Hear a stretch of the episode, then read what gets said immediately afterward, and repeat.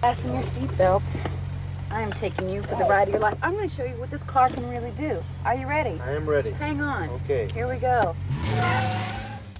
Hold on to your butts. Forget him, kid. To infinity and beyond! It might be a tumor. It's not a tumor. It's not a tumor at all. So you can go ahead and ask me what you're going to ask me, and my natural response could be to get offended. Well, fine, let's talk about it. Any thoughts of, of your own on this matter? Or do you, is that your thing? You come into a bar, you read some obscure passage, and then pretend you, you pawn it off as your own idea just to impress some girls? Just another American who saw too many movies as a child. Yeah, well, you know, that's just like uh, your opinion, man. All right, all right, all right. You're listening to the 30 something movie podcast. One movie each week, 30 years in the making.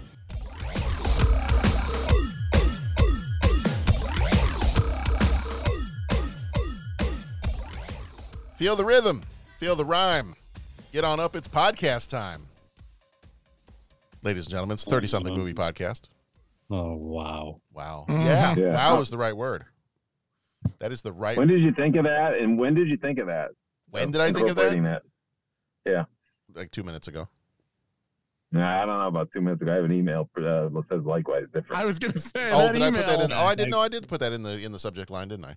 Oh yeah, You we did, did. yeah, oh, yeah, Oh, yeah. yeah. Okay. I didn't even sit down after about a Oh, week. oh, and hi, just Mark. Waiting to use that. you thought that up one day last week, and you said this is gonna be really witty and funny. And I just can't wait to say it on the podcast. I am I am so honored that you guys think that highly of me, that I think that far ahead about things. I think he heard it when he was watching the movie. I He's watching it. He's like, Yeah. oh, that's He's- it. Yeah. I try he not to paused think it. He actually, you at all. he, I'm, I'm picturing him pausing the movie. His kids yelling at him, "Why did you just Writing it pause down. it?" Takes out a pad of paper and he writes down that gem. He tries My to kid- bid on the kids, and they roll their eyes at him, and he knows Yeah. that's when he knows it's good. Yeah. Quiet kids, daddy's working on something. hmm Workshopping Like something. Be quiet. Like that that scene in Sneakers when he's moving the Scrabble tiles around trying to figure go. out the phrase. There it is. That's how I did it. I didn't write it down. I just broke out several sets of Scrabble so I'd have enough letters to put it all together. Well, this is the 30 something movie podcast. And so far, some of the voices you've heard may sound familiar. Very, very, just the voices in your head. or Gore could be. If so, please get those checked out. But uh, Jeff, we're happy to have you here. Hi. How you Hello, doing? everyone. I'm good, man. We're uh, we're rocking and rolling this summer and putting some finishing touches on a couple of trips. So we're got some stuff to look forward to. Nice. Nice. Have you had any Disney trips yet? We're so for our anniversary, Katie and I are going to go out to California and go to Disneyland. We've never been. Or I've never been. Last time she was there, I think she was eight or something Okay. like that. So we've been to Disney World a, good handful of times, but we're gonna go out west, out to California, and check out some Disneyland. Nice. I, We I- got some without the kids. Yeah. yet, so uh, oddly enough, as we were trying to come up with ideas for, because it's our anniversary coming up in in a few weeks too, and one of the ideas we had was to go out to California, was to go like San Francisco and then drive down. And one of my thoughts was, huh, could we manage to get in Galaxy's Edge without the kids? We could, Ooh. and that would be fun. And then and then there was a whole plan of, and then I could drag my wife around to all the different like movie filming locations I'd like to go see. this sounds like an awesome trip. I'll go with you if you'd It- like. okay, we can go. let's go. do it. Send the girls on their trips. Aye, there you we go. guys go on yours. And you know what? Everyone might be happier when it's all done. That's fine. That's fine. I don't. Works for me. I don't. I don't even need a carry on. I just got to bring my Rocketeer helmet for when we go to Griffith Observatory. See, I was going to bring my James Dean jacket. So either way, Perfect. Perfect. I'll I'll take whatever pictures of you you want. You can take a picture of me standing up on top of the observatory right before I get arrested. It'll all be good. I think we have a plan. I, I think it's a good plan. I think happy if- to be a part part of of it. it. I, yeah, it's- I I think at some point, like the more if we get more and more Patreon people, I think we need to have like thirty something podcast road trips, and we need to go places. We could put on a live show somewhere. Oh, do like a 30 something meetup. Yeah, 30, 30 con. We could call it that. It Could be a real tiny little convention in like some holiday inn somewhere, somewhere that has breakfast included. Of, of course. because it's probably gonna Yes. it's it's the con is probably gonna be in whatever dining hall they have, and whatever people manage to like whatever people we could just pay to be there, because I'm not sure anybody's coming out just to see us. All right, what other voices do we have on this pod? Well, I hear I heard Bo a moment ago. Yo. How you doing, Bo? Well, John, Good. glad to hear your trip was a success and you're It was back amongst the the podcast envelope. I was I was excited to go to Denver and excited to go to Mile High Comics, and it took me about 30 years to get there, but I finally got there. Better late than never. Mm-hmm. And then Dennis, I think I heard Dennis. Yeah, There you are. Oh, oh, good. The cultural appropriation has already started. it's a, it's a stereotype that that's what they all say, even though they don't say that all the time. All right. You, you They. You they dead, who, Dennis? Dennis? They who? Who do you mean by yeah. they? What? Wow. I don't know. Mm, Jamaicans. At this point, I'm offended. uh, Jamaicans. Don't lie. There's a site that has 14 things Jamaicans get stereotyped for. Are they true? uh-huh. And I looked that up in for for preparation for this. Oh, oh, I'd love to lose listeners. Please read them all. Without going through each- each explanation, number one is we all live close to the beach. Number two, we all speak only patois. Pat, is that how you say it? I don't know. Yeah, sure. We can all cook. Hmm. we are all aggressive. We are aggressive and feisty. Jamaican men are womanizers. We all listen to reggae, dance hall. We are always late. That would be mine. I've heard the phrase "island time" so many times. That's, I'm on island time. Yeah. We all know celebrities, or we know all the celebrities like Bob Marley and Usain Bolt and Shaggy and everybody. How many time Uh, zones we all away? live- How many time zones away is Island time from Dennis time? it's right there. We all live in Kingston. Uh, He's just I'm prepping minutes. for I'm, his. I'm this- probably about you know. five minutes behind island time. Okay. Anyway, we It's all live in teeny tiny Kingston or time zones. Montego Bay. We all live in Kin- Kingston or Montego Bay, and then we can all swim. And Jamaica is dangerous. And then last uh, last two, every Jamaican can dance, and we are all all enjoy partying. Are you reading that Yeah. while you're driving? I'm not driving. I'm parked. All Jamaicans are of African descent. Out of many of one people is our motto. After all, Jamaica is a melting pot of ethnicities and cultures that contribute to the overall heritage of our country. The more There you you know. Ta-da. So yeah, so or, or better yet, yeah, man. Just can't help yourself, can you? So Dennis, Uh, Dennis, yeah. while we're on this topic, is John Candy is John Candy the white savior of this movie? Jesus. Yeah. Boy. Well, good night, everyone. Uh, you could you could say it might not be. Might be the he might have got them in more trouble. I don't know. I don't know. Well, that's true. Good question. That's true. Well, we can we can talk about that. 'cause- yeah, because he had that because they didn't like him. Yeah. They, they didn't really have so much against the Jamaican guy, Bob bobsledders. They had more issues with getting him back. Remember? So All right. Well, we are the 30 something movie podcast. We do spoil as we talk here, so we don't really give much of a spoiler warning. Just be aware. Visit our website, 30podcast.com. You can leave a rating, a voicemail. You could become a co executive producer of ours via Patreon. So head on over there. It's got a ton of bonus content over there. If you're enjoying this show and you want a little bit more, if you haven't had enough of us already, then you can get more by going over there to Patreon, and there's a bunch of bonus content over there and it just helps us keep everything running on the show and, and cover some of the cost of the hosting and the other stuff. So we, we If I've had too it. much, how do I give some back? if you've had too much, But if- You, you said if they haven't had enough of us already, Ipecac. yes, if, if if if they've gotten too much thirty something, uh, can can they return anything? no, receipt. You have to have a receipt No, within thirty days. yes, it's a it's a receipt. Actually, it's within seven days. We're very we're very stringent on that. Yeah, no, no returns. All sales are final. No, all right. Well, buyer beware. Yeah. Yeah. Um, and then let's see. Yeah, visit our website, 30podcast.com. We have up to this point, we've got before this one, we have 476 other episodes you could listen to. So yeah, if you haven't had enough of us, you can always go over there and find some more stuff there too, because we talk a lot or have talked a lot. So if you're going on a trip somewhere, there are hours and hours of mindless talk that we tend to do about movies that you can listen to. Folks, it's taken us about 40 minutes just to get this one episode started. That's how Oh, much we we're we are fully marinating in this open. Well, because the problem is, I mentioned that we're going to Boston later, and then you guys made the mistake of looking up websites with seafood and other things, and I we think we fell into a hole there for a minute. That's true. So we turned into a thirty-something food podcast before we even started recording. So Speaking of falling 30-something into a hole. Yeah. Spe- speaking of falling into a hole, don't worry. This is a good segue. okay. Oh, I'm worried. Katie and I have been doing, or have I mentioned this already? We've been doing a rewatch of West Wing. No, mm-mm. I I do want to do that soon though.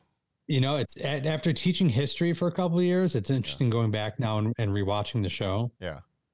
But the the connection between falling into a hole is that that's a a moment that comes up in season two, episode ten, titled Noel, Mm.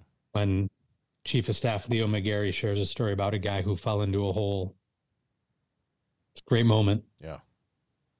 That's I want to go back and rewatch that, and then I also want to go back and rewatch the newsroom Mm-hmm. because I do I do do do do enjoy that one. I propose that we change the name of the podcast to 30 something tangents. I mean, why start now? We've it's kind of what we've always done. The start of the show is on island time. hmm Yeah. Yeah. Sounds about right. I like how like Jeff just said about the 40, you made a comment about the time for the show to get started, and he just started, he brings something else up. You know, it's part of my charm. It's what we do. You can't beat him, join him, I guess, huh? Uh-huh. About it. All right. John, well, we John, have. keep us focused, man. Come on. I'm, I'm working on it here. I'm working on it. I blame it all on John. He's supposed to control the the the the, the, the, the pace of this. If we haven't learned by now, there's no controlling any of you. I'm surprised he still lets us all in. I, yeah. I mean, just think if Pat was here, man, it'd be 10 o'clock I, already. we're we're gonna be we're pretty much done at that point. Pat would have gotten lost in the food discussion too. So Yeah, he would have. yeah. Well, we got to hop in the DeLorean because it is the, this is the first episode of the month for us on our fun and games month. We're starting with cool runnings, as we've already kind of mentioned. But as we do the first week of every month, we hop in the DeLorean, we head back in time, and we're going back to July of 1993. When this baby hits 88 miles per hour, you're gonna see some serious.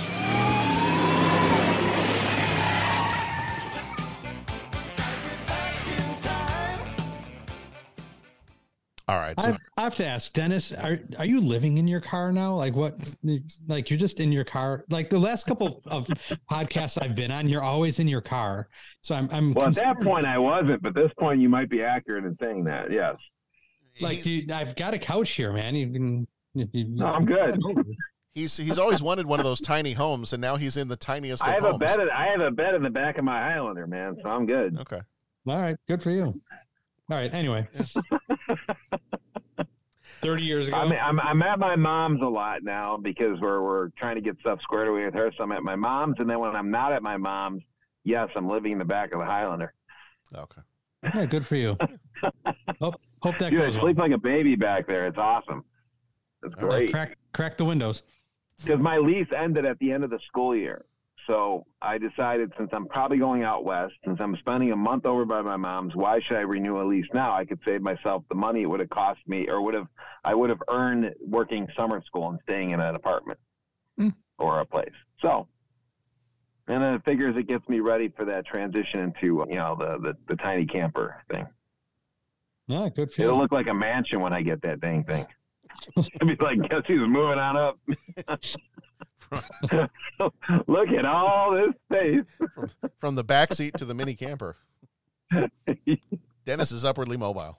That's the name of his book. Yeah. The back seat to the mini camper. Ugh, yeah. I don't know what that book is about. All right. Anyway, what happened 30 years ago? I'm not. I'm not reading that book.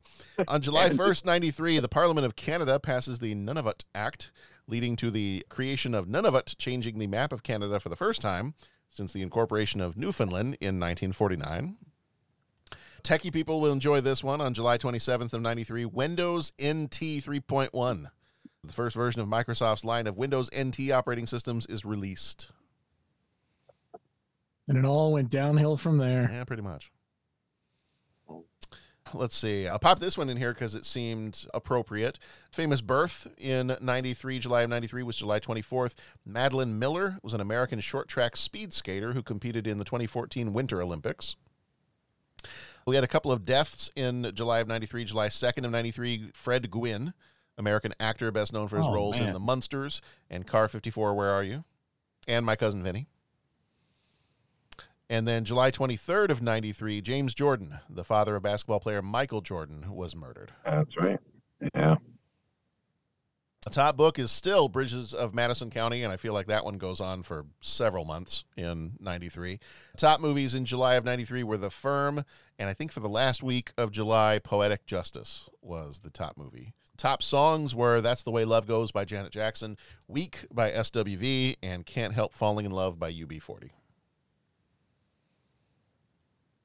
So, so that is July of 93. So we're going to jump on into the, the structure of our show is we give you a little bit of trivia about the movie.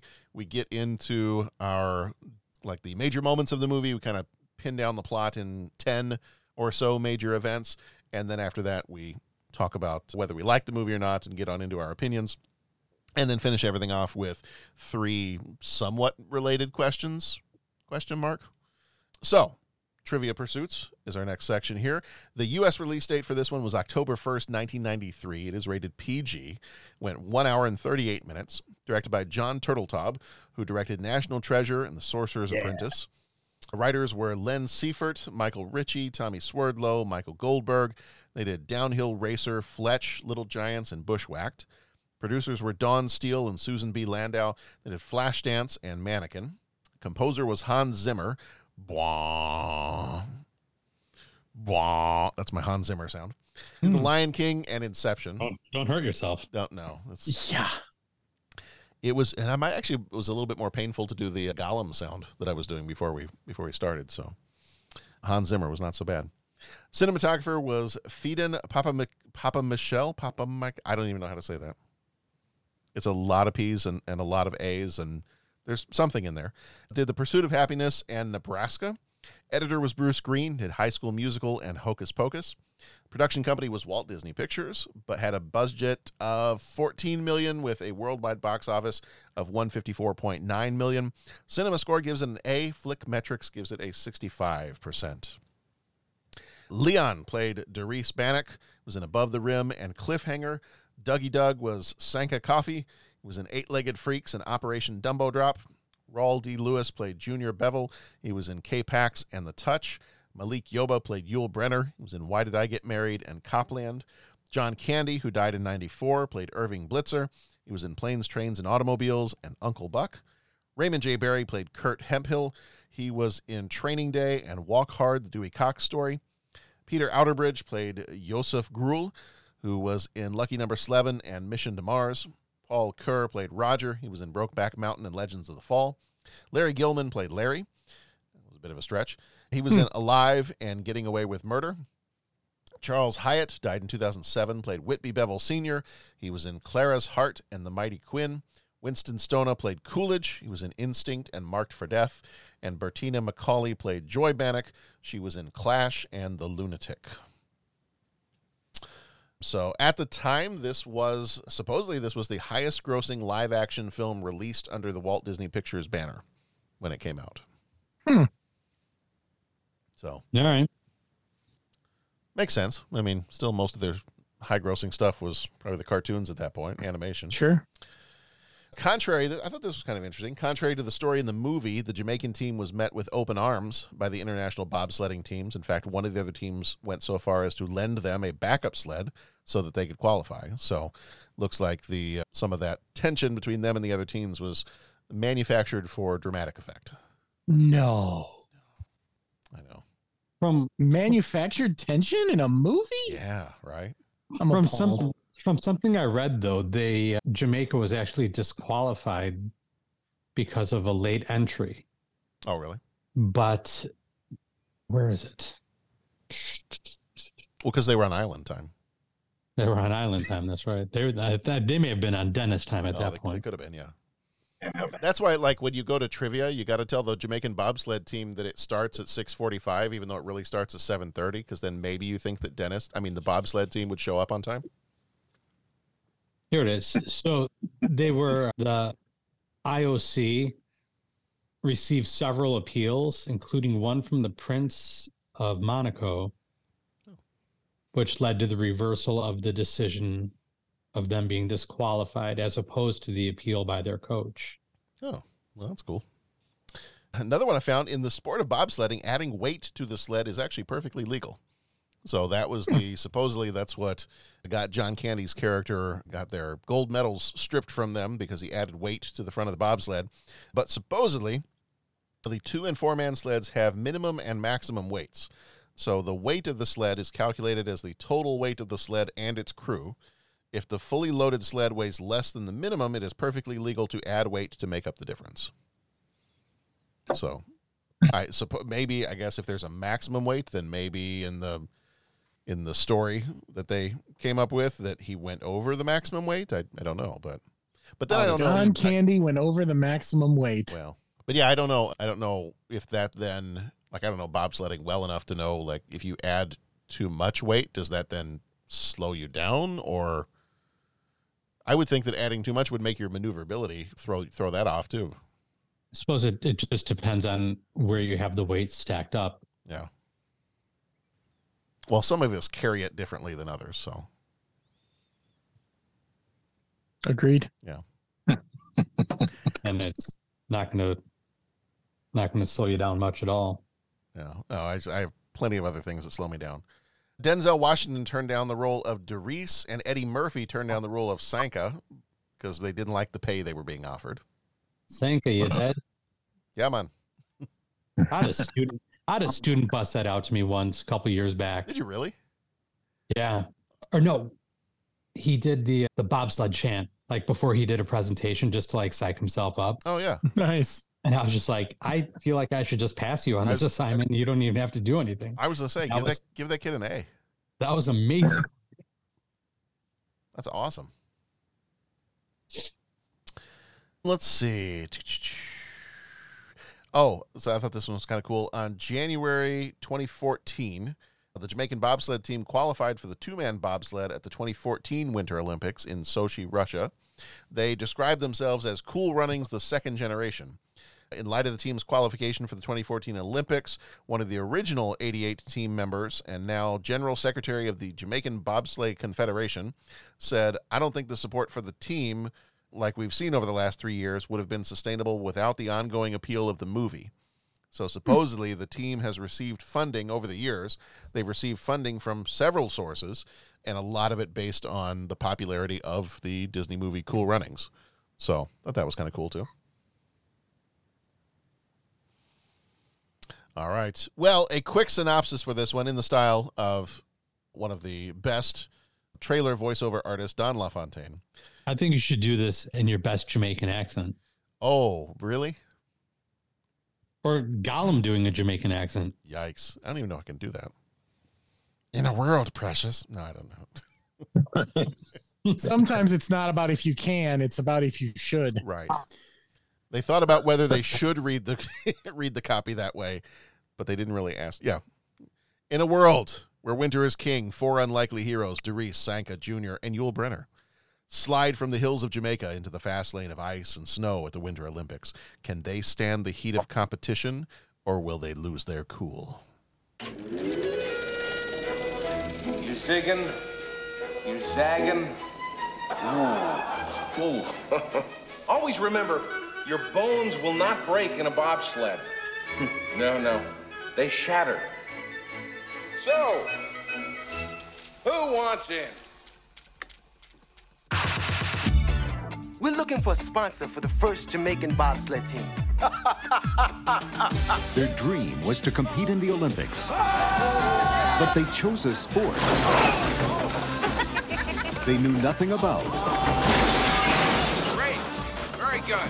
in a climate they had never been. Cold weather endurance is vital to building a successful sled team. This is the true story of four unlikely athletes How about I beat your butt right now? How about I draw a line down the middle of your head so it looks like a butt? who weren't prepared for what they were about to face. It's a beautiful afternoon in Calgary, and there is a lot more coming up. Is this whole thing a big joke? I can't get my helmet on. Oh, thanks, coach. Why don't you put some training wheels on that sled? Leave the bobsledding to the real man. You know you're gonna have to do this on your own one day. Oh! You have no business here, Jamaica. People are always afraid of what's different. Now, now, now, now, now! God! But they found in each other Do you really expect these Jamaicans to qualify? the courage to give it their all. Not only are they gonna qualify, they're gonna turn some heads doing it. I see pride. I see power. And they took the whole world along for the ride. Is to follow your dreams. Follow your dreams. Walt Disney Pictures presents I am feeling very Olympic today. a story for anyone who dares to stand out in a crowd I didn't come up here to forget who I am and where I come from. and everyone with the courage to stand up for their dreams. How will I know if I'm enough? When you cross that finish line, Where did these guys come from? you'll know. Cool runnings, So what are we gonna name this sled? Tallulah. Tallulah. That's my mother's name. Tallulah. That's nice. I like it.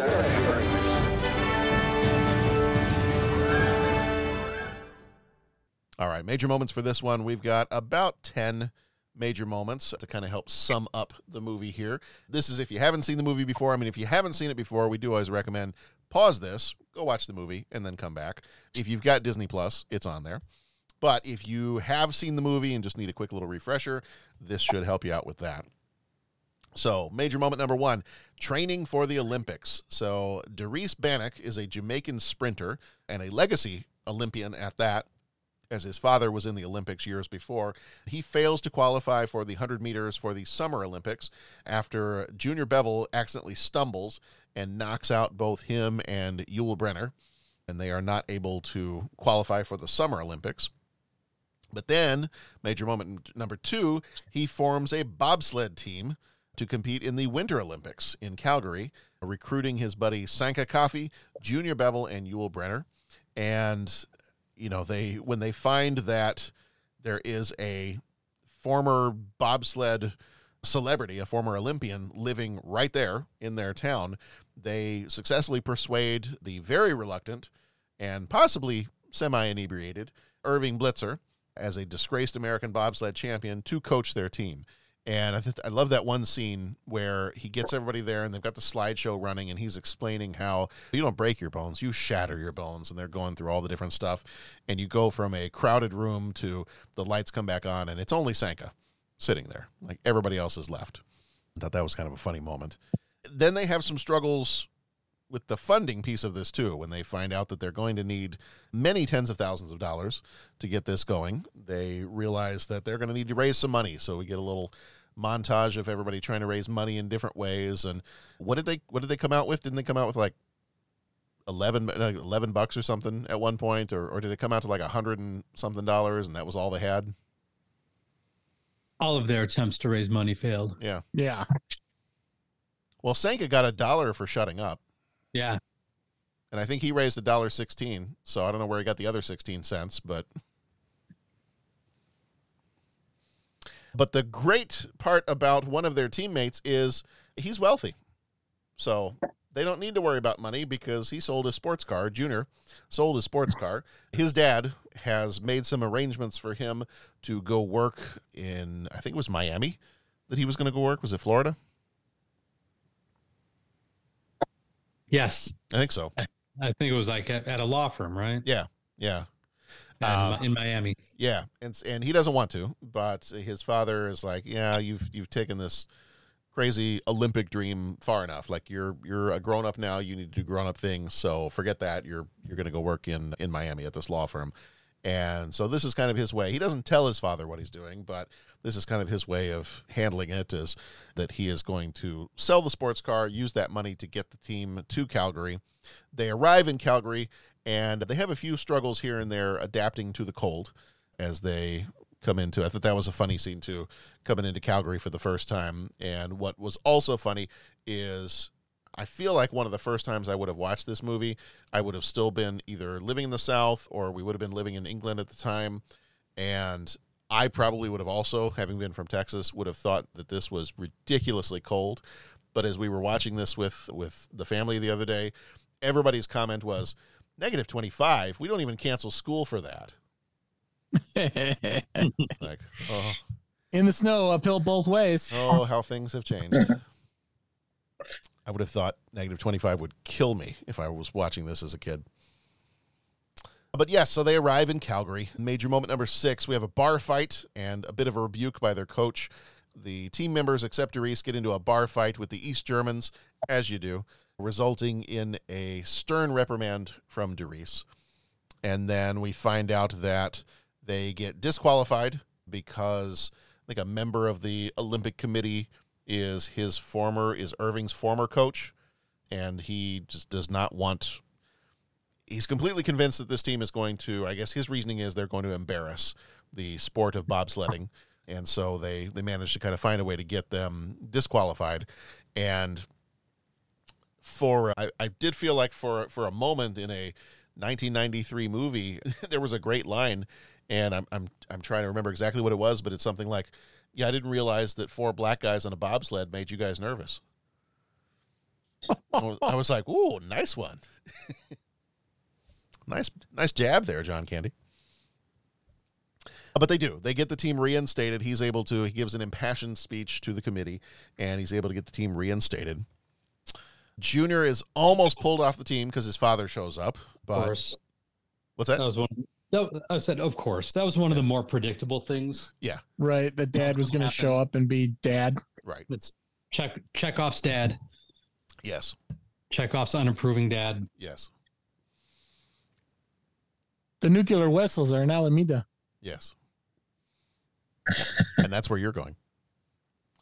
But yeah, he he tries to get him to come home with him, and he's like, "Nope, I'm going to." Kind of based on an earlier conversation that he had with Yul when he was telling him, "Hey, look, you you got to do what you want to do. Like you are strong and confident, and and uh, you know, look at yourself in the mirror and, and psych yourself up." And kind of based on that, he's able to then kind of tell his father, "Nope, not coming with you. I'm sticking here. I'm, I'm sticking with my team. I'm representing Jamaica. That's it." A major moment number nine is after a disastrous first day on the track, the team does manage to, to kind of change their competition style, and it leads to a significant improvements in their performance, and they're just feeling much more at ease. I think they were trying too hard to to be like the Germans and and the Swedes and everybody else they were seeing. And like, look, we're we're Jamaicans. We got to be Jamaicans. We got to be true to ourselves, and so we we, we can't be doing we can't be copying somebody else. That's not going to get us anywhere. And then finally during the final race the team crashes. Like they're doing so well but the team crashes because their their rickety bobsled that they have comes apart. And they do after crashing they have kind of the rescue crew coming out to get them but they are able to get out of the sled and then they pick it up and then they end up carrying it across the finish line earning the applause and admiration despite the fact that they have lost. So all right. Anything plot wise that you want to mention before we get on into our deeper thoughts, or do you think we covered most of it? Yeah, I think I covered it. That's about it. Okay. All right. It's time for some deep thoughts. And now, deep thoughts.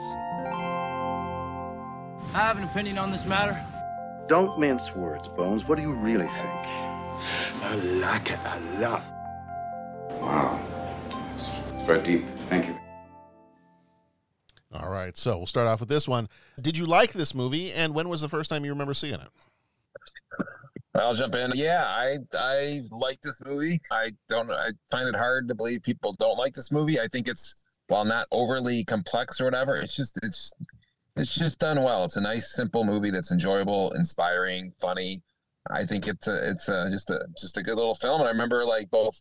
I would say like showed this to our kids and they were pretty young and they enjoyed it. And you could have older people enjoy. it. So I think it's like one of those kind of ones that work work with a variety of ages and people still get something out of it and still like it. So, when did I see it? I want to say I did see it at the movie theater. I would have been in my 20s at the time. And I think we probably saw it maybe with either my brothers or some baseball players because it was in college at the time. But I'm pretty darn sure I saw it at the theater. And I've seen it multiple times since. I don't think I saw it in the theater, but I don't remember the first time I saw it. But I, I agree with Dennis. It's it's it's a really fun movie. You know, you don't have to think about anything. It just it's it's highly predictable. It's very formulaic in terms of these types of movies, but it doesn't take away from the enjoyment factor of this movie. Yeah, I don't. I, I really don't think we would have watched this in the theater. And I feel like it might have even been a few years later before I saw this one. But I know I had seen it once, probably in the mid 90s somewhere, and then hadn't watched it again until just a couple of days ago. But yeah, I, I'll echo the same thing. It's.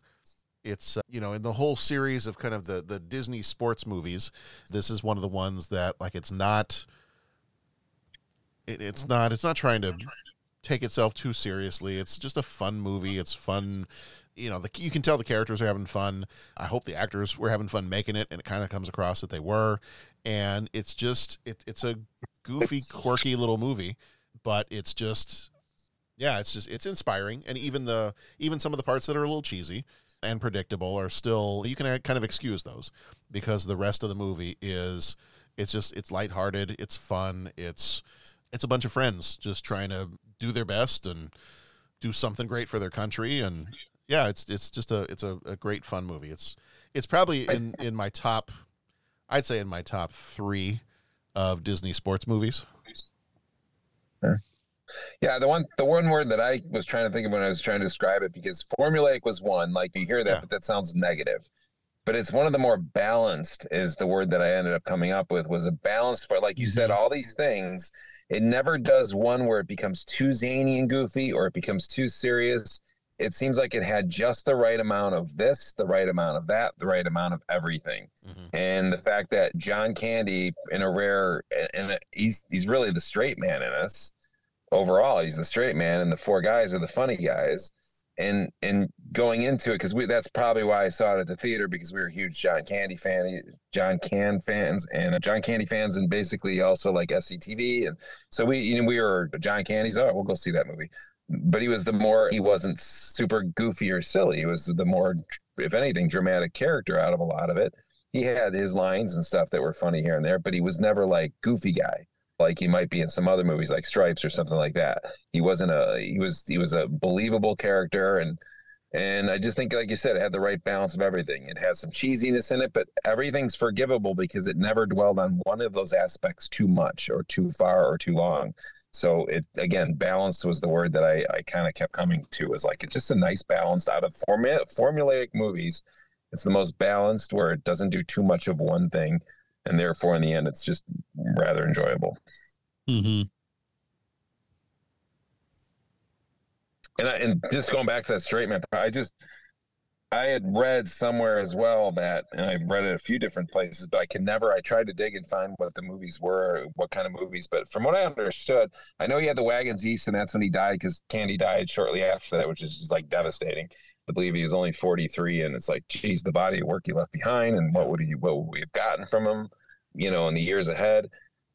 I somebody had like posed the question or they said that like supposedly after wagons east and i think it was what was the other one? There was another kind of comedy one that got released and then he was supposed to have some more serious roles lined up. And i remember thinking back to only the lonely where he was in that one. He kind of died. I think he's in JFK too, but oh, the small mm-hmm. part there. But only the lonely was the romantic one with Ally Sheedy. Mm-hmm. And I just remember thinking, like, could he have been like the Robin Williams? Could he have been like the Tom Hanks and made that crossover to like some serious roles that were very, very moving and, and believable as well? And I think he had that. Like, I would have loved to have seen that. Yeah, love- and I that's would- that's the that's sad sad, part. for sure. Yeah, that's that's what that's what's sad about the when I think of this movie too is because it was like the, the one that was released. He he died shortly after the release, I think.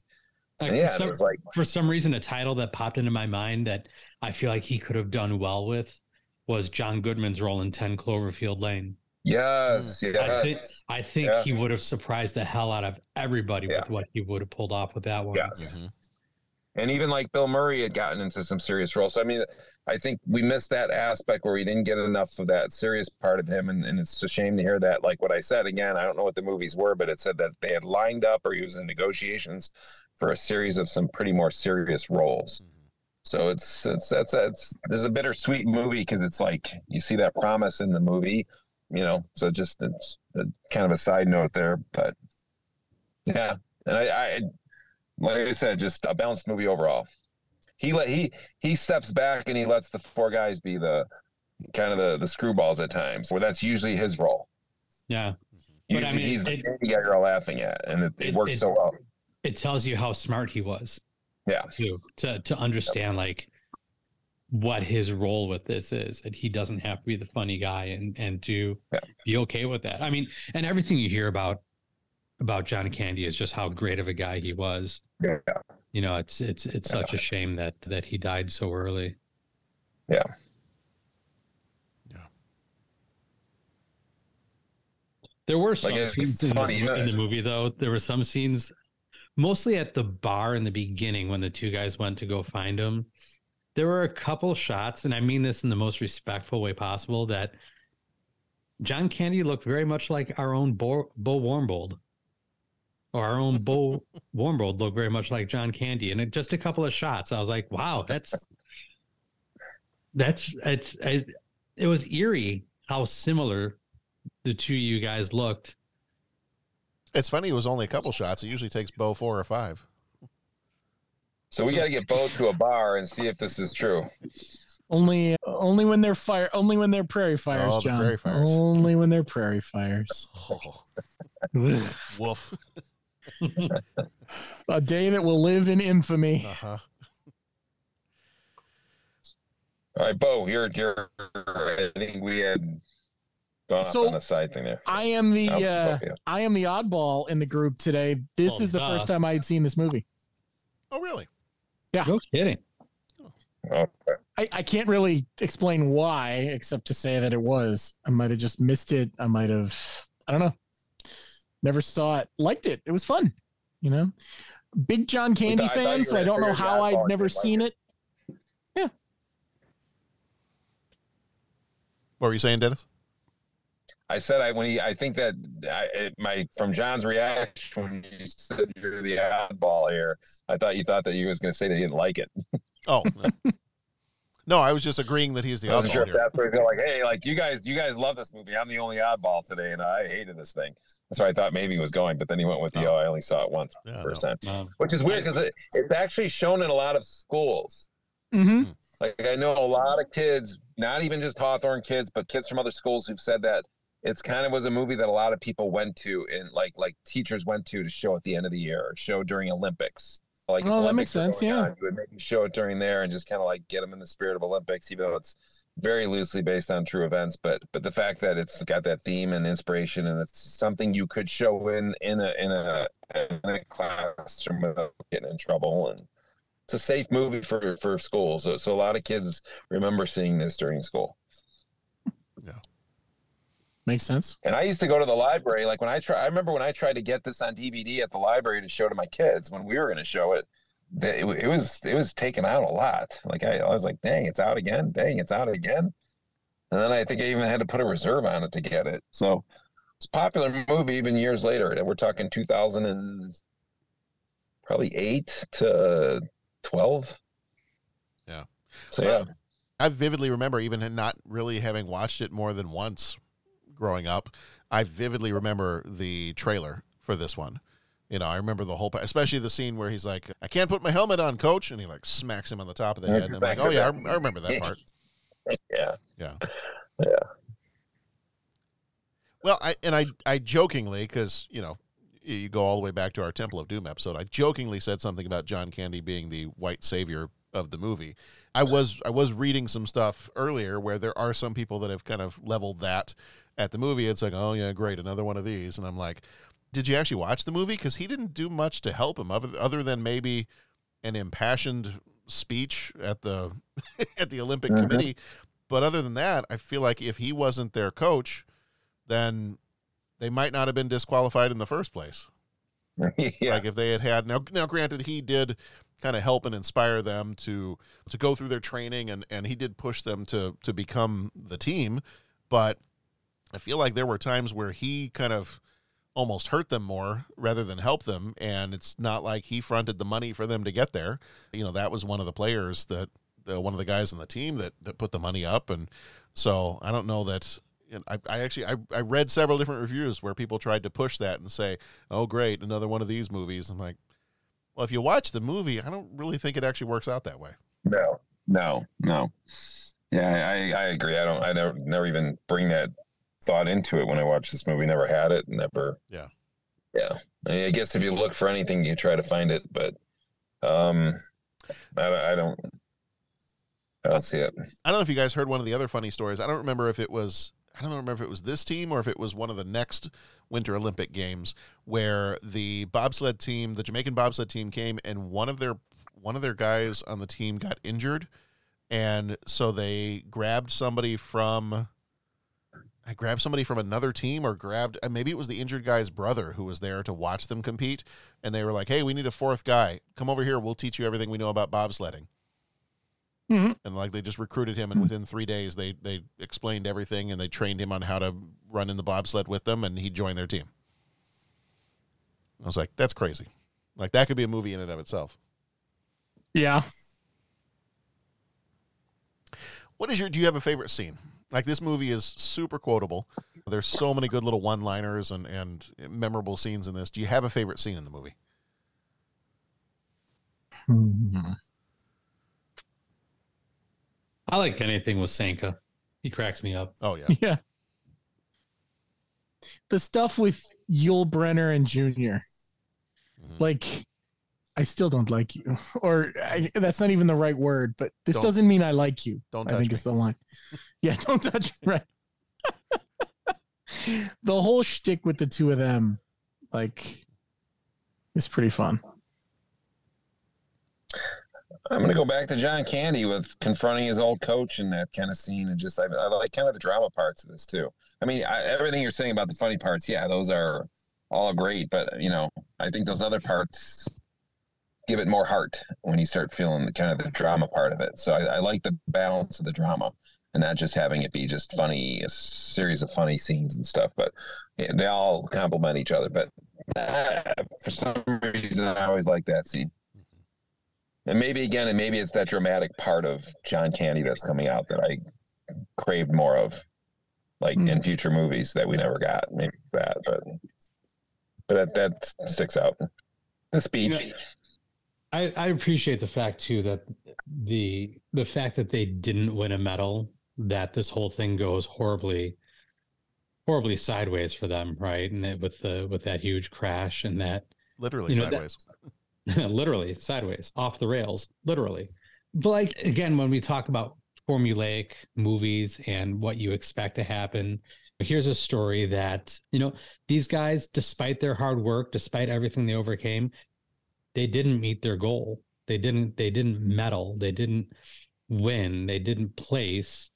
They from that point of view, it it it was kind of refreshing because when you think about some a lot some a lot of other sports movies that are meant to inspire you know re- remember the titans or rudy or i don't know a lot of them Yeah. right even like major league right? You you've got this group of an athlete or this group of athletes that are pushing so hard to overcome the odds and they do it and you're like yeah that's great that's awesome. And that's not to downplay it right? Like the ending of rudy is one of the one of the best best moments in a movie that i really enjoy. I'm, I'm not saying that that's bad but i really i really appreciate the fact that those that wrote this screenplay focused on this group that they they didn't get their their glory that they were after. They got acceptance which was even better or should be even better than than glory. You know i think there was a line in there in the movie. I'm trying to remember how it went. John candy said it. If you if, had something to do about winning a medal, and if you don't, if you can't be happy with yourself without winning a medal, then you don't deserve to win a medal in the first place, or something like that. I'll see if I can find that quote, but you know, I think it speaks to the it speaks to the heart of working hard as opposed to the moment of triumph, competitive triumph. Yeah. What is that quote? Do you guys know what quote I'm talking about or no? Vaguely, not well enough to repeat it back to you. Let's see if I can find it. Yeah, I, I do always enjoy some of the sports movies where they don't necessarily win in the end. Like you've you've struggled and you've you've kind of you maybe you've proven a point, but you don't you don't necessarily come out victorious in the end of it. Yeah. Mm-hmm. For Dennis's benefit, I was almost going to say in this movie, even when you lose, you win. there you go. Wow. It's There like it's go. like the anti-alien three. Very nihilistic. Mhm. Anyway. I, I will say I like to see when I thought about the speeches too, even though like it kind of makes me think a little bit what you're sort of saying about when they lose, but I mean, there's is the point of the movie summed up in the speech when he's talking to uh, which character is it? And he's saying about the like the guy asked him why he cheats, why or why he cheated. Yeah. And he started explaining like I won my whole life, winning you be winning became everything. And then he goes and he goes, but you had two gold medals. And he's like, he said something along the lines. I'm probably gonna misquote it here, per, not perfectly, but like if you're nothing, something about being nothing with the medals, you, you have to be like, in other words, if oh, it's, if you're not enough with them or without them, then you're not, then you'll never be enough with them, type of thing. Yeah, So in other words, yeah, gold that- medals didn't like like that's again that kind of like those the kind of that point of like they didn't win, but there's more than that without the stuff as well. Like the medals don't make you, kind of thing. He was lacking something as a person, and, and that's why he cheated.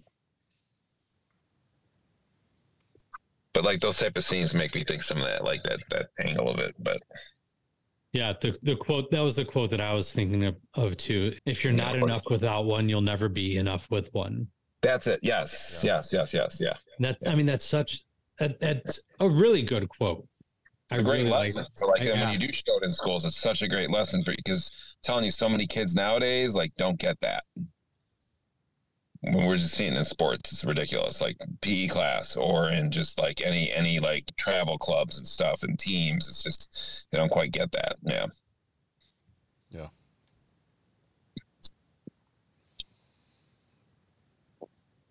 I just stumbled across another quote that I really liked when Sanka and Irv are fighting about Sanka being the driver. And it ends with Irv saying, Now dig where I'm coming from. I'm coming from two gold medals. I'm coming from nine world records in both the two and four man events. I'm coming from 10 years of intense competition with the best athletes in the world. And Sink just replies with, That's a hell of a place to be coming from. I really enjoy that character. Mm-hmm.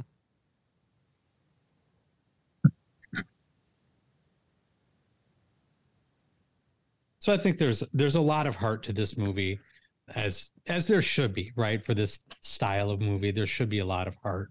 There should be a lot of emotion, you know, and you combine it with the fact that you have John Candy in a, like we talked about, non-comedic role.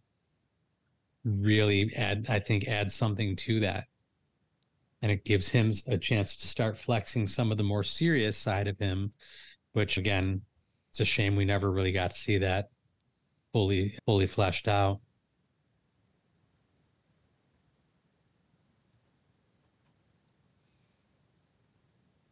the one of the parts that my kids thought was kind of funny was when he's saying the prayer our father who art in calgary bobsled be thy name. Thy kingdom come gold medals won on earth as it is in turn seven. With liberty and justice for jamaica Hmm. all right we got anything else before we jump into three questions Oh, and just looking at that quote thing of it, just finishing that quote that me and Jeff were talking about. Yeah, at the end, when he says that line, he says, you know, about the if you're not enough with what without one, you'll never be enough with one. And he says, hey, hey, coach, how will I know if I am enough? Mm-hmm. And he says, when you cross that finish line tomorrow, you'll know. And to me, it's like they picked up the thing, even though they didn't get the medal. It still rings true that you know that you're enough because you picked up that bobsled and you finished across the finish Yeah, line. you so it, you, you, you know, you finished the race. It didn't Yes. matter where you placed. It didn't matter medal or not. You you're enough because of the way they approached even just like what happened in the in the race. Like it just it just all yeah they it they, res- they respected themselves enough to Yes. to follow through. Right. Yeah. Yep. Versus just quitting and pouting and, and, and complaining or whining, which is a lot. you got up and you, and you did, you didn't finish. You didn't, you didn't finish in the place you wanted, but you finished. You know, and it's kind of that's sort of what John Candy's statement there is sort of saying is is that. So it, it makes sense. Yeah. All right. It is time for three questions. He asks each traveler five questions. Three questions. Three questions. It's impossible to answer. Impossible because you don't know the answer. Nobody could answer that question. I want to ask you a bunch of questions. I want to have them answered immediately. What you just said is one of the most insanely idiotic things I have ever heard. At no point in your rambling, incoherent response were you even close to anything that could be considered a rational thought. Everyone in this room is now dumber for having listened to it. I award you no points, and may God have mercy on your soul. So we half the family at dinner quoted that whole thing tonight because I was I was asking some of the three questions for a couple of our recordings to the family just to see what their responses would be. And one of the questions from our recording of the firm was what vac- what island would you like to vacation on? And my my lovely teenage son, his response was America because it's an island floating on water. I was like, Oh, no, no, it's it's not. There's like there's there's like crust and mantle and core and, and other things under it, and and he's like, no, but it, it, it didn't have doesn't have like water under it or something, and and simultaneously, Nora and I started saying, what you've just said is one of the most insanely idiotic things I've ever heard. so we uh, we have fun. Oh, All boy, right. get that get that boy in summer school. I've, Yeah, good God. yeah. All right. Question eins: Which is better, the summer or winter Olympics? Summer for me. One summer. Okay. I'm going to say based on events, I would go summer as well. Although I don't watch the Summer Olympics as much because it's summer and you're outside more, and I think it's less captivating audience wise. I think when you that I tend to watch the winter more, but I would say I would agree that the if you go by events, summer's better. If you go by what do I actually end up watching more, winter. Mm-hmm. Why do you say that summer events are better than winter events? Is it just because that's more the events that you are interested in? Yeah, yeah, definitely. Yeah, yeah. I go back and Yes. forth. I, I I like both summer and winter. I, I think that because they allow professional athletes to compete. You know, summer I like watching the USA basketball. Winter I like watching USA hockey. I think though winter probably edges out summer a little bit for me. And I, although God, I'm I just keep thinking of different events. Like I know. They, they both have a lot of fun, really interesting, fun, entertaining events that, and I say that very nonchalantly as a guy that would never be able to compete in a single one of them. But I, I hmm. to me and I, I don't know if that's what you're i don't think that's exactly what you're saying but for me i i feel like it's i find myself drawn to the winter olympics more even though i like more of the events in the summer.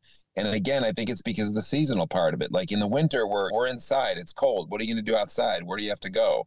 You know so i think you're more looking for entertainment on at home. And i think i tend to watch more of the winter olympics where during the summer you're out there's barbecues vacations whatever. You know you're doing stuff you're more busy. You tend to not see as much at least i don't see as much coverage of the summer. I'll catch the highlights but i don't really watch live events or whatever as much as i do when it's the winter you know what? I'm I'm I'm more of a of a ceremony guy. I enjoy the opening ceremony. ceremony is good yeah Like that that's really where I'm gonna make sure I sit down and watch. And then if I can catch events, great. I'm not opposed to it. But but I I really dig opening ceremony. Who's going to be the the final torchbearer? You know, the year that they had Muhammad Ali be the That final awesome. torchbearer. The year they that they had Mike Eruzione and the and all of Mhm. the Team America be the final bear, torchbearers. Just I the opening ceremonies when at the London games I thought was fantastic. Yeah. Yeah, I just I I really dig the the opening the opening ceremonies of any of the Olympic games. And then if I can catch events, great.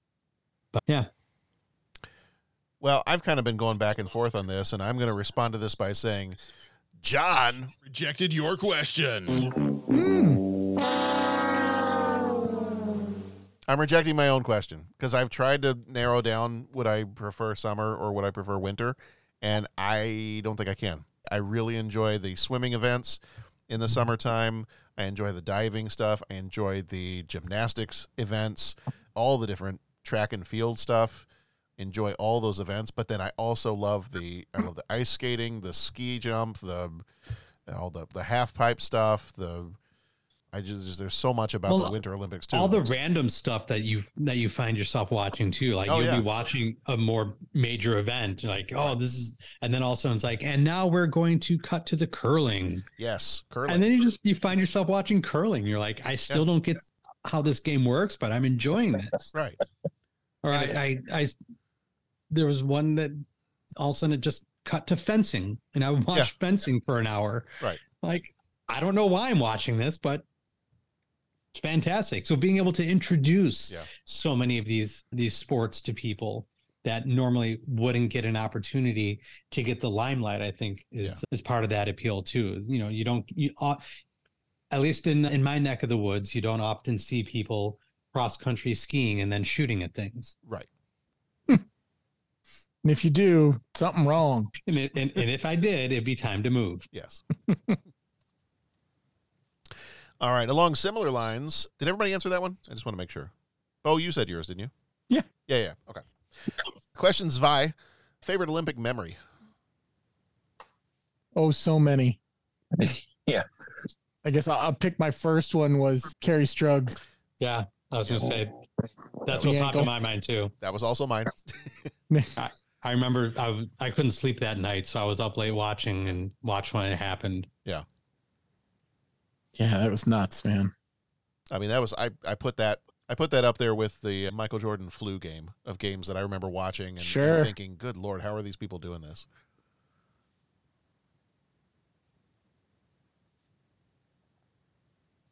All right, Dennis, you've seen a few more Olympics than the rest of us have. What was it like when they were still wearing togas? I will. I, I. So again, it's like one of those. How do you narrow it down to one? But I'm gonna. I've, I've got to say, my probably all time has to be the 1980 Olympic uh, hockey game. Jim Craig is the Mhm. goalie, the flag wrapped around. Because I actually saw that live.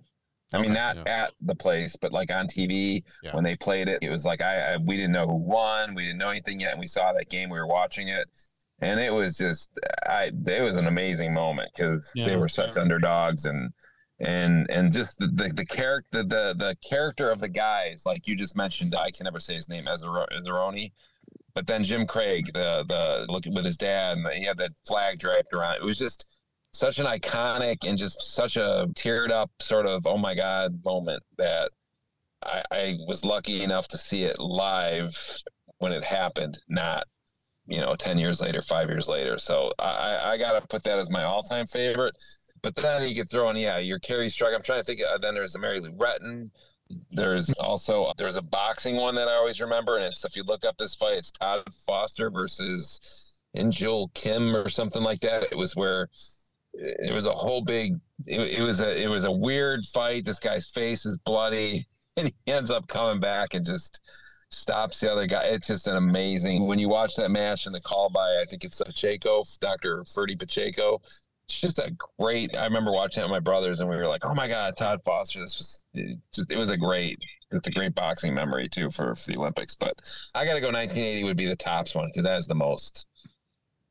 For me, the most memorable. Yeah, I mean, and- if, if you're someone that saw that happen, I don't know how you don't. how you top it with anything. All the other ones are great, but that I have to go. That's got to be my. If I am forced to give you one answer, it has to be that.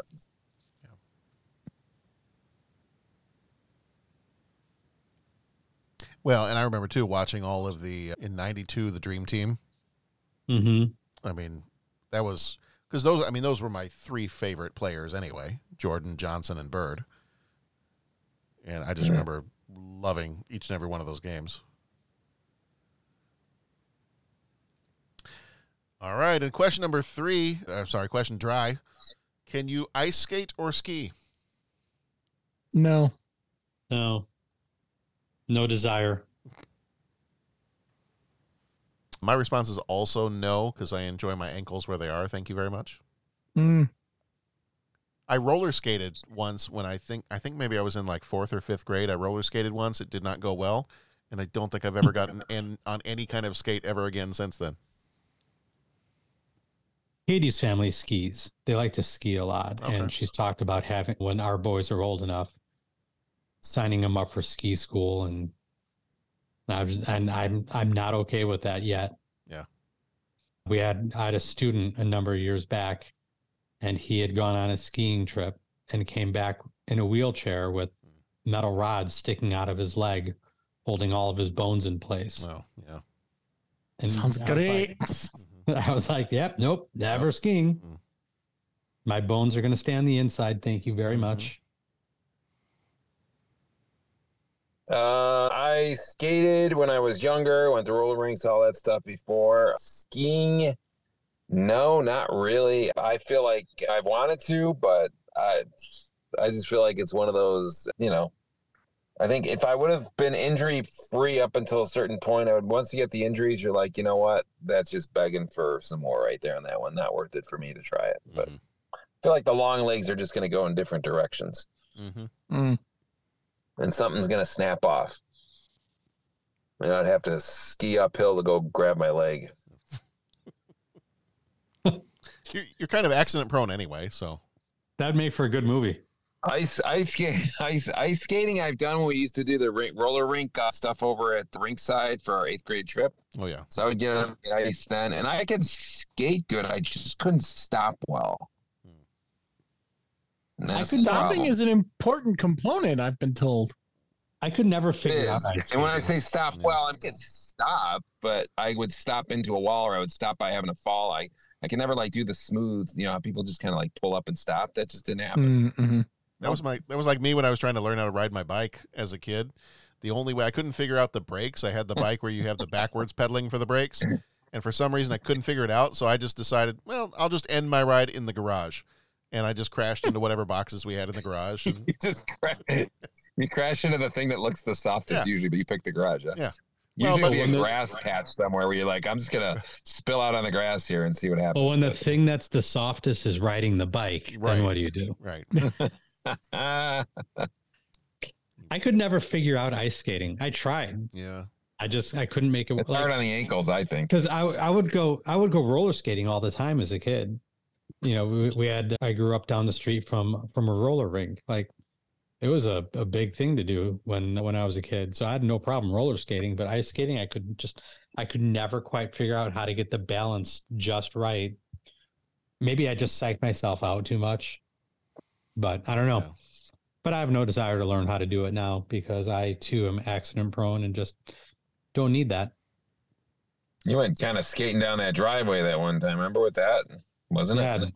yeah, smashed my head open and broke my wrist. oh yeah. Yeah. Jeez. You ever have any like re do you feel like you've recovered 100% from that or do you feel like you still have issues? Well, mental issues or Yeah, No, we- mental obviously because I think that that falls in or it's like you get Um, that nervousness, but like physically anything or are you pretty oh yeah, good? no, I'll I'll like my wrist will still be will have moments, especially when I'm after playing with my kids. I'll have moments Yeah. where I'll have you'll see me at work sometimes and I'll be back to wearing my brace for yeah. a week week or two just because like it's just Something gets sore. up. Yeah. And we have a, one of my wife's uncles is a retired doctor. And he's like, Yeah. you're going to feel that the rest of your life. He's like, that's not going away. And you're most likely going to have arthritis in Yeah. that wrist now, too. So that's something you have to look forward to. Oh, Like, oh, joy. great. You said Thanks, you hit, 'cause Doc. You, you hit your head too, correct on that? Yeah.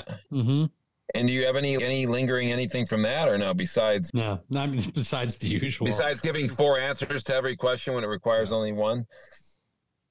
Um, We call it we well, call it the bazooka response, where it's like name one this, name one that. It's like oh, I'm going to give three. let me let me give you my first three responses to that comment. Um, It was my no, understanding that there would be no math. Nothing lingering from that, but it's Okay. more the broken wrist that's just always gonna All right. be sore every now and again. Yeah, that's a hard thing, man. When you slip, it's a, it does get in the back of your head. I will tell you that. It's like it's like a mental thing too, because it's like, geez, it just happened that quickly, like bam. And and and the, like the helpless feeling. the hard part for me is I have to forgive myself for it because I did it to myself. We Because you were- you were kind of like doing something funny, weren't you out there? Yeah, you- 'cause yeah, because right, the whole family we were we were home. We all had COVID, yeah. so we were all home, and our my driveway's on a little bit of an angle, and it was January, so nice sheet of ice. So I would I went out there at one point to I think collect the trash cans and realized the driveway was slippery. So I thought it'd be funny, bring the boys to the front window and watch dad slide down, surf down the driveway on his feet. And I did it a couple of times, no problem. And I looked up and I saw that Katie had her phone up, taking a uh, video. So I'm like, I'll do it one more time. Do one more for the camera. Yeah. One more for the camera, and Damn. that was it. Yeah. That was it. And she went back. She watched the video once and then permanently deleted it. Yeah. So I never saw the video, and and I really have Yeah, you probably don't no need to. interest. I I, wouldn't I was gonna say if I it's could. probably best that you haven't seen that video. I, yeah, I wouldn't want to see it if I could. She said the way that my head bounced off of the driveway Oh, was just she I've she- I've never seen anything like that. Ugh. So Yeah, like- so so ice so yeah, I could see the ice skating now no desire to ice skate or anything like yeah, that. now I'm just you fall, you're that's yeah, it's like why would you? I get that. Like it's it's not worth it to me to do. There's other things I'll take risks on that I go, you know what, if something happens, I'm okay with that risk. And if something bad happens, I'm okay with that. That's skiing and ice skating aren't one of them for me right now. On the one ski trip that I went on with Katie and her family, I I went tubing. Oh, there you go. I went tubing and we did snowshoeing. That was great. There you That go. was that was very enjoyable. I think that'd be about my okay. that'd be about my speed too. Snowshoeing and hiking with snowshoes would be good. The skiing stuff part, yeah, no. Even my daughter was out doing Yellowstone. She learned how, and then at the end, she kind of screwed something up with her knee. It was like one of the last things she did. She went into the softer par- part, and the snow, they had gotten so much snow, she didn't realize there was a tree under the snow and banged her knee against it. Whoa. And has been dealing with that for the last few months or whatever, too. So it's like, yeah, I'm like, I, that was my big worry. You go to a ski place, I'm like, eh, I ain't visiting you there because I got nothing to do there. All right. Well, that's going to do it for this one. For the rest of our month of July, our fun and games month, we've got The Sandlot is coming up next week. Uh, Excellent. Love that movie. Never seen it. Never seen it? Really? he, he is so full of right now. Oh, come on. Good. Honestly. Uh huh. I lived it, Dottie. there you go. A lot of my friends have big butts. What's your big butt? What's your big butt, Dottie? So we got the Sandlot coming next week, then Rookie of the Year, then Rudy. Our Patreons, if you're joining us over there, our bonus episodes are From Here to Eternity from 1953 is the Patreon episode for the month of July. Patreon shorts are going to be War Games and Westworld. I just rewatched War Games. Did you? I enjoy that movie. Yeah. And then August. So if you're going to plan ahead for August, that is our family and relationships month. The movies we've got coming up for that one are My Life, Into the West, The Good Son, Indian Summer, and Addams Family Values. And then our. Patreons are Krull from 1983 and a Patreon short, Super Mario Brothers. And then we've got another Patreon short. Haven't figured out what that one's going to be yet. So we'll add that Cloak and one. Dagger. Cloak and Dagger. Cloak and Dagger. So you do Cloak and Dagger? Which I realize pairs very nicely with War Games. Okay. All right. Well, maybe I'll do Cloak and Dagger for. That was the the one I I tweeted back at you and said, "Yes, it's my favorite Fight Club prequel." Mm-hmm. Someone else mentioned that to me too. Yeah. I never thought of it that way. Yeah. There's a whole essay that somebody wrote on how that's the perfect prequel to Fight Club. I mean, I'll find it. and I'll send it to you.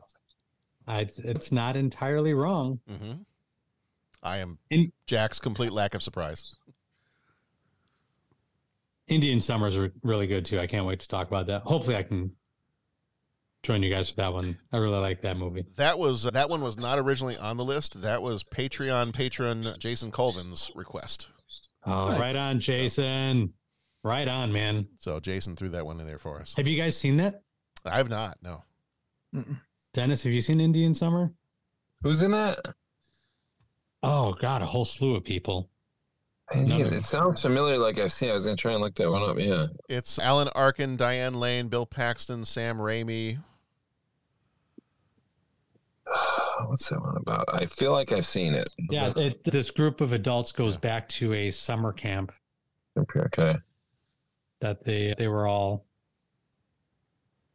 attendees of when they were kids, and kind of Okay. reliv- reliving the past and dealing with dealing with, with just with past issues and current problems in their lives, and and kind I want to say I've seen it, but I don't remember it. So that'll be some. I feel like you would. I feel like you would remember it if you'd seen it. So Okay. I'm, hopefully I can. well, make- and I got to think one. if I would have seen it, I would have seen it back. Like, when did you see that movie? I don't remember when I saw it. Recent? Five, ten years? When did I first see it or last see it? Yeah. When did you last see it? When did you? Well, maybe when did you first see it? I guess I don't know. Probably. Think back then. Probably college. I, I wouldn't have seen it Okay. in, in the theater. Right. It, wouldn't have appealed to me then. But I yeah, I was gonna say at that at that point, probably that's not a movie I'm going to see at 1993. but So by, I may have caught part of it or seen something because I do. I seem to know some of those characters, man. I don't know Elizabeth Perkins, yeah, Kevin Pollak, or maybe I saw clips of it or I saw something about it. But it does sounds vaguely familiar. But yeah, I do not remember it. And if you're telling me, I would remember it if I saw it. I I, I. I think you you would definitely remember it if you saw it. Okay. Well, hope, hopefully I can join you guys for that one. And Well, my life. will- I'm glad my life is on there. That's the one with uh, Michael Keaton, correct? Yes. Mm-hmm. Yeah. Anybody seen that one before, or not seen it before? I mean, I have, but it's been a long time. Okay, all right. It's I, I think it'd be interesting, especially with everybody being older and relationships and families and in-laws. I mean, I think it's a great. It's a. I, I I love that film. I actually showed that in class. Oh, did? It's a good one. Yeah. All right. Well, thank you, gents, for being here. Always enjoy talking movies with you. thank you, John. Looking forward to hopefully catching you guys next week for for the Sandlot. Absolutely. And yeah, definitely. And people look up Todd Foster on there. That's a great boxing match for the Olympics. Look up Mary Lou Retton if you haven't seen that. Kerri Strug they mentioned. Look up them. I'm sure you can find it all on YouTube, but definitely look up those highlights there. The Todd Foster one I totally remember now. It was when the the it was in Korea, I think Seoul. Seoul, Korea, and they had the rings so close to each other and the the bell sounded the same. No. And Todd Foster was winning the fight, and what happened was the bell went off and the other ring right next to it and the other fighter thought that that was his bell the korean fighter. He stopped fighting and todd foster was just in the middle of throwing a punch. so he threw a punch and then that guy pretended to be like he was like he pretended to be hurt more than he was because it was kind of like he kind of half pulled the punch when he saw the guy. So anyway there's a whole big thing where they're going to disqualify todd foster. There was a big drama about it. Whole big thing and they had to come back later during like prime time and fight each other for the champion. So they decided that they were going to go ahead and have them refight. That they would just call it like a whatever, not a no con- a no contest. So Todd Foster kind of get gypped out of the gypped out of the win right there anyway. It was the other guy's fault, but then the, and the other guy was trying to milk it anyway. And then the fight is just a phenomenal fight where he looks like Todd Foster's going to lose. He's all bloodied. He gets his nose bloodied, and he comes back and he ends up stopping the other. It's just a great. It was great drama, especially with the controversy. So check that out online, people. That's a good one. Todd Foster, and then definitely Call me Mary Lou Mick. Retton. Mary Lou Retton coming back and getting two tens to win.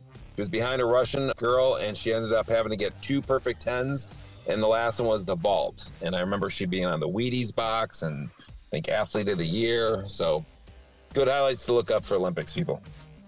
And and she's my favorite Tiny Tim. There you go. All right, everybody. Be excellent to each other. Go watch some good movies, and we'll see you back here next time.